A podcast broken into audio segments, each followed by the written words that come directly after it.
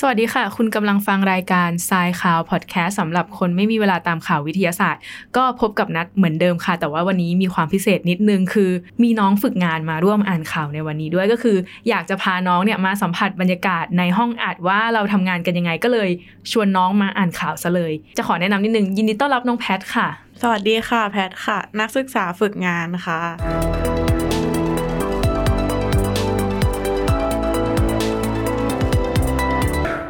อเคค่ะ เดี๋ยวเรามาเข้าข่าวแรกกันนะคะ เป็นข่าวอวกาศเหมือนเดิมที่นัดเนี่ยอ่านข่าวโครงการเนี้ยมาสามอาทิตย์แล้ว ก็คือ โครงการที่จะพามนุษย์ไปดวงจันทร์ ที่ชื่อว่าโครงการ Artemis ซึ่งเลื่อนปล่อยอีกแล้วนะคะ ก็คือจากที่กำหนดการครั้งแรกเลยค่ะ วันที่ที่เขาบอกว่าจะปล่อยจรวดวันที่ 29 สิงหาคมที่ผ่านมา เลื่อนครั้งที่ 2 เป็นวันที่ 2 หรือที่ 3 กันยา แล้วก็มาเลื่อนอีกครั้งหนึ่งเมื่อ ไม่กี่วันที่แล้ว เนื่องจากว่าทีมวิศวกรเนี่ยเขาตรวจพบว่ามีเชื้อเพลิงไฮโดรเจน ที่เป็นเชื้อเพลิงในการขับเคลื่อนจรวดเนี่ยเนาะรั่วไหลออกมา แล้วก็ทีมวิศวกรภาคพื้นเนี่ยเขาไม่สามารถที่จะแก้ไขสถานการณ์ที่เกิดขึ้นนะตอนนั้นได้ ก็เลยจำเป็นที่จะต้องเลื่อนการปล่อยจรวดออกไปก่อน ก็เลยยังไม่ได้ส่ง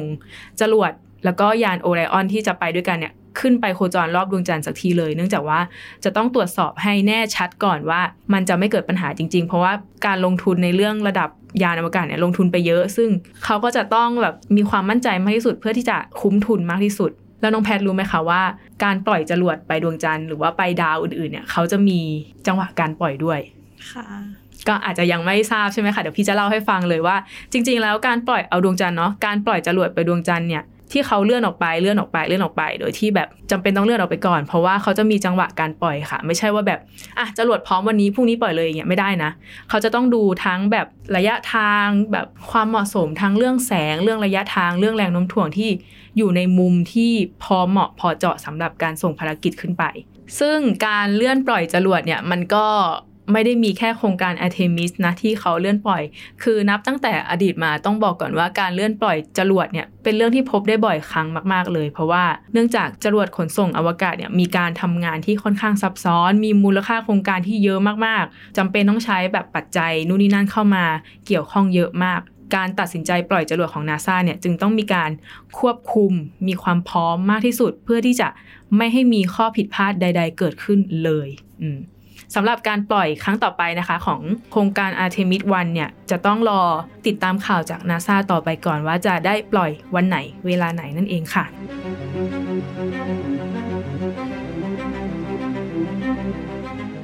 ค่ะมาถึงข่าวต่อไปกันบ้างนะคะ เป็นข่าวเทคโนโลยีที่เรียกว่าน่าจะมีประโยชน์กับน้องๆ หนูๆ แล้วก็แบบโรงเรียนเนอร์เซอรี่ต่างๆ คือ จากที่เราได้ยินข่าวกันมาเนาะว่า บ่อยครั้งมากๆเลยที่มีการลืมเด็กนักเรียนที่เป็นเด็กน้อยเด็กตัวเล็กๆ แบบ ไม่กี่ขวบไว้ในรถรับส่ง แล้วน้องอะ่ะเสียชีวิต ซึ่งล่าสุดก็เพิ่งเกิดในประเทศไทยกับเด็กอายุ 7 ขวบ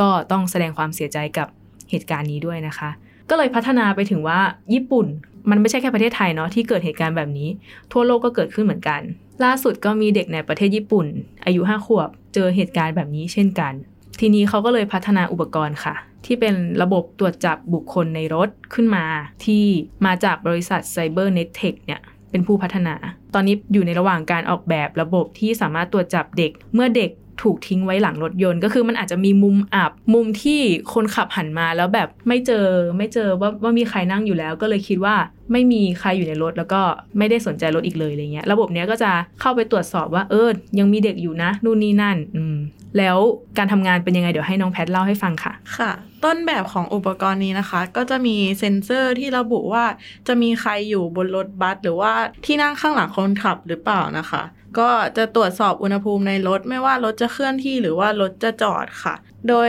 Cyber n e t e c h เนี่ย เริ่มสาธิตระบบตรวจจับบอหลัง ที่โรงเรียนอนุบาลในโนงาตะค่ะ หากว่าทิ้ง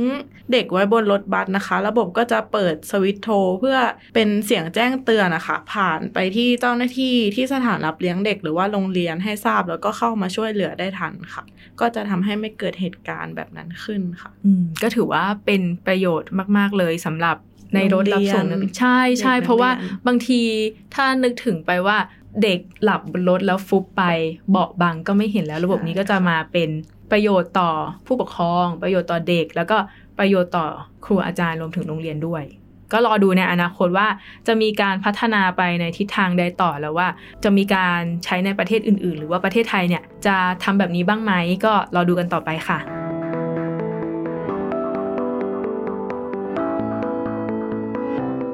มาถึงข่าวต่อไปกันบ้างนะคะ เรามาที่ข่าวสุขภาพกันบ้างแต่ว่า เป็นข่าวสุขภาพของคุณผู้ชาย อ่าซึ่งอาจจะเกี่ยวเนื่องไปถึงคุณผู้หญิงด้วยก็ได้ ก็คือมีการทำยาคุมกำเนิดสำหรับเพศชาย ให้มีคล้ายๆ กับยาคุมของคุณผู้หญิง มันเป็นยังไงเดี๋ยวเรามาเล่าให้ฟังกัน งานเนี้ยเป็นการนำเสนอผลงานวิจัยในการประชุมประจำปีของสมาคมต่อมไรท่อนะคะ ที่เมืองแอตแลนตารัฐจอร์เจีย สหรัฐอเมริกา คือเขาเนี่ยมีการทดลอง เอายาคุมกำเนิดสำหรับเพศชายที่เขาผลิตมาเนี่ย สองชนิด ซึ่งยาคุม 2 ชนิดเนี่ยมีชื่อว่า DMAU และ 11 Beta MNTDC อะเป็นยาชนิดรับประทานค่ะคุณผู้ฟัง ซึ่งเขาบอกว่ามีประสิทธิภาพในการไปลดฮอร์โมนเทสโทสเตอโรนหรือว่าที่เราคุ้นกันว่าเป็นฮอร์โมนเพศชาย ซึ่งปกติแล้วฮอร์โมนตัวนี้จะไปกระตุ้นให้เกิดการสร้างสเปิร์ม แต่พออกลุ่มตัวอย่างที่ทำการทดลองเนาะทานยาตัวนี้เข้าไปแล้วเนี่ย จะไปลดการหลั่งฮอร์โมนเพศชายลง แล้วก็จะทำให้การผลิตอสุจิเนี่ยลดลงตามไปด้วย อันนี้ก็เป็นหลักการพื้นฐานของยาคุมเพศชายในข่าวนี้ ซึ่งในการทดลองนะคะ ทีมวิจัยก็ได้ทำการทดลองทางคลินิกในระยะที่ 1 โดยมีผู้เข้าร่วมเป็นชายที่มีสุขภาพดี 96 คนค่ะ แบ่งเป็น 2 กลุ่มนะคะ ซึ่งกลุ่มแรกนะคะก็จะได้รับยาตัวใดตัวหนึ่งใน 2 ตัวนี้นะคะ คือยา DMAU และยา 11 Beta MNTDC ค่ะ ทุกวันเป็นเวลา 28 วันค่ะแล้วก็จะตรวจสอบระดับฮอร์โมนเทสโทสเตอโรนทุก 24 ชั่วโมงนะคะ ขณะที่กลุ่มควบคุมเนี่ยจะได้รับประทานยาหลอกค่ะ จากผลการทดลองนะคะ ก็พบว่ายาทั้งสองตัวสามารถทำให้ระดับฮอร์โมนเพศชายเนี่ย มีระดับที่ต่ำกว่ายาหลอก ตั้งแต่วันที่ 7 ของการเริ่มกินยาจนกระทั่งวันสุดท้ายค่ะ หมายความว่ายาทั้งสองตัวได้ผลดี ผู้เข้าร่วมทดลองนะคะ ก็ยินดีที่จะใช้ยานี้ในอนาคตอีกถึงร้อยละ75 เลยค่ะ อืม ก็แสดงว่ายาตัวเนี้ย จากที่น้องแพทพูดมา คือมีการมีผลการทดลองที่ดี และมีแนวโน้มว่าพวกเขาเนี่ยจะใช้ในอนาคในตอนาด้ควตยอีก ก็เป็นเรื่องที่ดีนะที่แบบการคุมกำเนิดมีความหลากหลายมากขึ้นใช่แล้วก็จะได้ไปลดการตั้งครรภ์แบบไม่พึงประสงค์ด้วยอืมซึ่งงานวิจัยนี้นะคะ เขาได้รับทุนสนับสนุนจากสถาบันพัฒนามนุษย์และสุขภาพเด็กแห่งชาติ Eunice Kennedy Shriver ค่ะ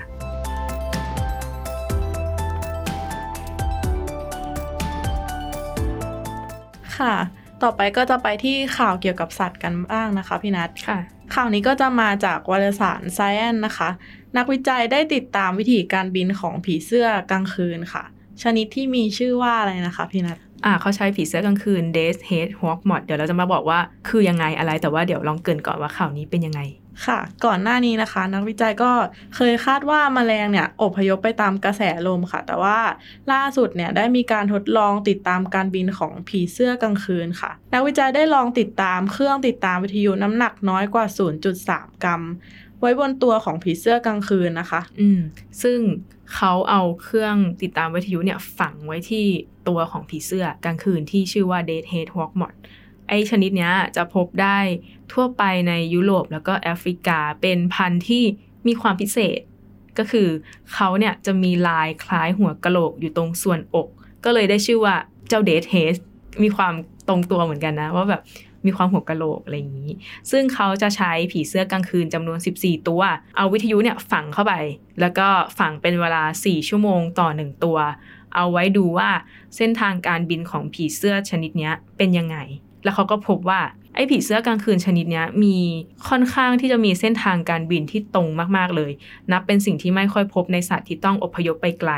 อืมนอกจากนี้ก็ยังพบว่าเจ้าผีเสื้อเนี้ยเดินทางได้ระยะมากถึง 90 กิโลเมตรภายใน 4 ชั่วโมง ก็ถือว่าค่อนข้างไกลแล้วก็ไกล ใช่สี่ชั่วโมงของผีเสื้อไปในได้การไวมากใช่ใช่ใช่คือแบบไปได้ไว และนอกจากเนี้ยเขาก็ยังพบอีกนะว่า แบบมีการเปลี่ยนวิถีการบินด้วยให้เหมาะกับกระแสลมณตอนนั้นยกตัวอย่างเช่น เมื่อมีลมพัดมาจากคนละทิศกันอย่างเช่นแบบมามาทั้งทิศข้างหน้าแล้วก็มาทั้งทิศด้านข้างลองนึกภาพตามนะคะ พวกมันเนี่ยก็จะบินลงใกล้พื้นดิน เพราะว่าเป็นการหลบลมด้วยอะ่ะแล้วก็พุ่งเข้าสู่หล่มตาในขณะเดียวกันก็จะปรับวิธีการบินแล้วก็เพิ่มความเร็วให้มากขึ้น แล้วก็มีการควบคุมการบินได้ดีขึ้น ถือว่าเป็นการปรับตัว สิ่งเหล่านี้ที่เขาได้จากการทดลองอะ่ะก็สามารถบ่งบอกได้ว่าเจ้าผีเสื้อกลางคืนตัวนี้มีระบบนำทางในตัวที่ค่อนข้างดีเลยทีเดียว นักวิจัยเขาก็เลยหวังว่าในขั้นต่อไปอะจะสามารถไขปริศนาว่าแมลงพวกนี้อบพยพไปที่ใด แล้วก็ อยู่ในเส้นทางตรงนั้นได้ยังไง แล้วก็มีแนวโน้มที่จะเดินทางตามสนามแม่เหล็กโลกหรือเปล่า ก็ต้องวิจัยกันต่อไป แล้วก็จะทำให้เราเนี่ยคาดการได้ด้วยว่าแมลงอบพยพไปที่ใด ก็จะเป็นประโยชน์ต่อพวกภาคเกษตรกรรมที่จะต้องดูด้วยว่ามาแมลงจะไปคุกคามอะไรตรงไหน เป็นการบริหารชนิดพันธุ์ด้วย ถือว่าเป็นจุดเริ่มต้นในการศึกษาพฤติกรรมแมลงไปในตัว ถือว่าเป็นเรื่องที่ดีค่ะ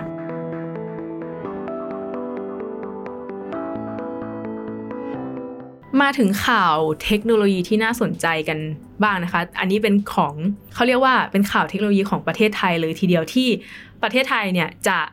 ดำเนินการกับดวงอาทิตย์ที่ชื่อว่าดวงอาทิตย์เทียมอ่าน้องแพทเคยได้ยินคำว่าดวงอาทิตย์เทียมไหมคะไม่เคยค่ะ แล้วภาพในหัวกับคำว่าดวงอาทิตย์เทียมในหัวน้องแพทเนี่ยจะเป็นยังไง ก็คงเป็นอารมณ์แบบว่าให้ให้แสงสว่างให้พลังงานความร้อนได้เหมือนกัน ก็มีความใกล้เคียงอยู่นะ เดี๋ยวพี่จะมาเล่าให้ฟังว่าโครงการนี้มันเป็นยังไง แล้วเมืองไทยไปทำอะไรกับโครงการนี้ แล้วก็โครงการนี้จะส่งผลยังไงต่อเมืองไทย แล้วก็ส่งผลต่อโลกยังไงในอนาคตเนาะโครงการนี้เรียกได้ว่าเป็นความร่วมมือระหว่างไทยจีนด้วยชื่อว่า Thailand t o k a m a k One หรือว่า TT1 เดี๋ยวเรามาย้อนกลับไปในเดือนกรกฎาคมปี 2561 ก่อนก็คือ สถาบันเทคโนโลยีนิวเคลียร์แห่งชาติเนี่ยหรือว่าสทนของประเทศไทยเนาะเขาได้รับมอบ เครื่องโทคาแมกหรือว่าขอเรียกว่าดวงอาทิตย์เทียมเนาะจากสถาบันพลาสมาและฟิวชันประเทศจีน เพื่อสำหรับใช้ในงานวิจัยด้านพลาสมาและฟิวชันในประเทศไทย โดยสทนเนี่ยเขาก็มีแผนที่จะวิจัยแล้วก็พัฒนาการใช้ประโยชน์จากพลังงานนิวเคลียร์ฟิวชันที่มาจากไอ้เจ้าเครื่องเนี้ยมาใช้ให้เป็นประโยชน์ต่อไป แต่ต้องเล่าก่อนว่า พลังงานที่ได้จากนิวเคลียร์ฟิวชันเนี่ยเป็นพลังงานสะอาด ซึ่งนักวิจัยเขาก็คิดว่ามันจะมาทดแทนการใช้พลังงานจากพวกพลังงานฟอสซิลได้ในอนาคตเนื่องจากว่าพวกพลังงานฟอสซิลอะเวลาเราดึงมาใช้ เราจะต้องมีการเผาไหม้อย่างเช่น พวกถ่านหิน ปิโตรเลียมอะไรเงี้ยมันจะมีการเผาไหม้แล้วก็ปล่อยคาร์บอนออกสู่บรรยากาศทำให้ โลกเราเนี่ยมีคาร์บอนเยอะขึ้นเรื่อยๆเรื่อยๆเรื่อยๆแล้วก็พลังงานฟอสซิลเนี่ยวันหนึ่งก็จะหมดไป เนื่องจากมันเกิดจากการทับถมของสิ่งมีชีวิตเมื่อ โอ้ หลักล้านปีที่แล้ว แล้วถ้าวันหนึ่งมันหมดไป เราจะทำยังไงต่อ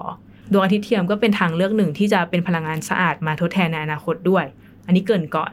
สำหรับเจ้าเครื่อง tokamak เนี่ยนะคะ ที่เมืองไทยกำลังจะดำเนินการในปีนี้ ก็เป็นอุปกรณ์อุปกรณ์หนึ่งที่ใช้สนามแม่เหล็กเนี่ยเป็นรูปห่วงยาง ลองนึกภาพตามคล้ายๆโดนัทเนาะในการกักเก็บพลาสมาพลาสมาก็คือสถานะของสารชนิดหนึ่งที่เป็นกลุ่มก๊าซร้อนๆของอนุภาคต่างๆ ที่มีความร้อนสูงมากพอที่จะเกิดปฏิกิริยาฟิวชันได้ ที่เขาต้องใช้สนามแม่เหล็กในการกักเก็บพลาสมาเนี่ย เนื่องจากว่าเป็นวัสดุที่เขาเรียกว่าแข็งแกร่งดีกว่า แข็งแกร่งมากพอที่จะทนต่ออุณหภูมิที่สูงมากๆของพลาสมาได้ อย่างที่บอกไปเมื่อกี้ที่บอกว่าเครื่อง tokamak เนี่ยจะให้พลังงานฟิวชันออกมาใช่ไหมคะ พลังงานฟิวชันเนี่ยก็คือพลังงานนิวเคลียร์ที่ได้จากปฏิกิริยาฟิวชัน ที่มาจากการรวมของนิวเคลียสอะตอม 2 อะตอม เช่นไฮโดรเจน ที่อุณหภูมิสูงมาก ๆ เลยเป็นล้านล้านองศาเซลเซียส เมื่อรวมกันปุ๊บ ก็จะเกิดการปล่อยพลังงานมหาศาลออกมาโดยไม่มีสารกัมมันตรังสี อยากก็เป็นที่มาของคำว่าพลังงานสะอาดที่เราได้จากตรงนี้ แล้วก็พอได้พลังงานออกมาปุ๊บ เราก็เอาพลังงานเนี่ยไปผลิตกระแสไฟฟ้าต่อไป อันนี้คือตัวอย่างอย่างหนึ่งในการใช้ประโยชน์สำหรับหลาย ๆ คนที่ฟังอาจจะงงว่า อาจจะยังนึกภาพตามอยู่ว่า เอ้ย พลังงานที่ได้ออกมาจากเครื่อง tokamak ที่นัดบอกว่าเอาไปผลิตไฟฟ้าเมื่อกี้เนี้ยเขาจะเอาไปผลิตยังไง คือเขาเนี่ยจะเอาพลังงานความร้อนที่ได้จากการฟิวชันของอะตอมไฮโดรเจน ไปผ่านหม้อต้มน้ำแล้วก็เอาไอ้น้ำที่ได้จากการต้มน้ำเนี่ย อันนี้ยกตัวอย่างนะคะ ไปหมุนกังหันเป็นเครื่องกำเนิดไฟฟ้าต่อไป ค่ะ แผนการสร้างนะคะก็จะแบ่งออกเป็น 3 เฟสค่ะ โดยเฟสแรกเนี่ยจะเป็นการถอดแบบและศึกษาองค์ประกอบของเครื่องโทคาแมกและอุปกรณ์เครื่องนะคะ รวมถึงศึกษาโครงสร้างของอาคารโครงสร้างพื้นฐานอื่น ๆนะคะ ก็เพื่อเตรียมการติดตั้งเครื่องค่ะ ต่อไปที่เฟสที่ 2 นะคะ ประเทศไทยก็จะส่งเจ้าหน้าที่เข้ารับการถ่ายทอดองค์ความรู้ค่ะ ไปร่วมออกแบบและพัฒนาระบบนะคะ แล้วก็ประกอบเครื่องจนสามารถเดินเครื่องได้ค่ะ เฟสสุดท้ายนะคะ เฟสที่3 จะเป็นการเคลื่อนย้ายเครื่องกลับมาที่ประเทศไทยค่ะ ซึ่งทั้ง 3 ระยะเนี่ยทั้ง 3 เฟสอะก็จะแล้วเสร็จประมาณปี 2565 ค่ะ ก็คือปีนี้ค่ะใช่ภายในปีนี้ค่ะภายในปีนี้ถ้าไม่มีเหตุการณ์อะไรหรือว่าโครงการเนี้ยผ่านไปได้ด้วยดี ประเทศไทยก็จะมีดวงอาทิตย์เทียมดวงอาทิตย์เทียม เป็นดวงแรกเครื่องแรกดีกว่าของเอเชียตะวันออกเฉียงใต้เลย ต่อจากจีน อืมบางทีเราอาจจะได้แบบ ใช้ไฟฟ้าที่ราคาถูกลงก็ได้ ถ้าแบบกิจการนี้มันบูมในอนาคตอะไรอย่างนี้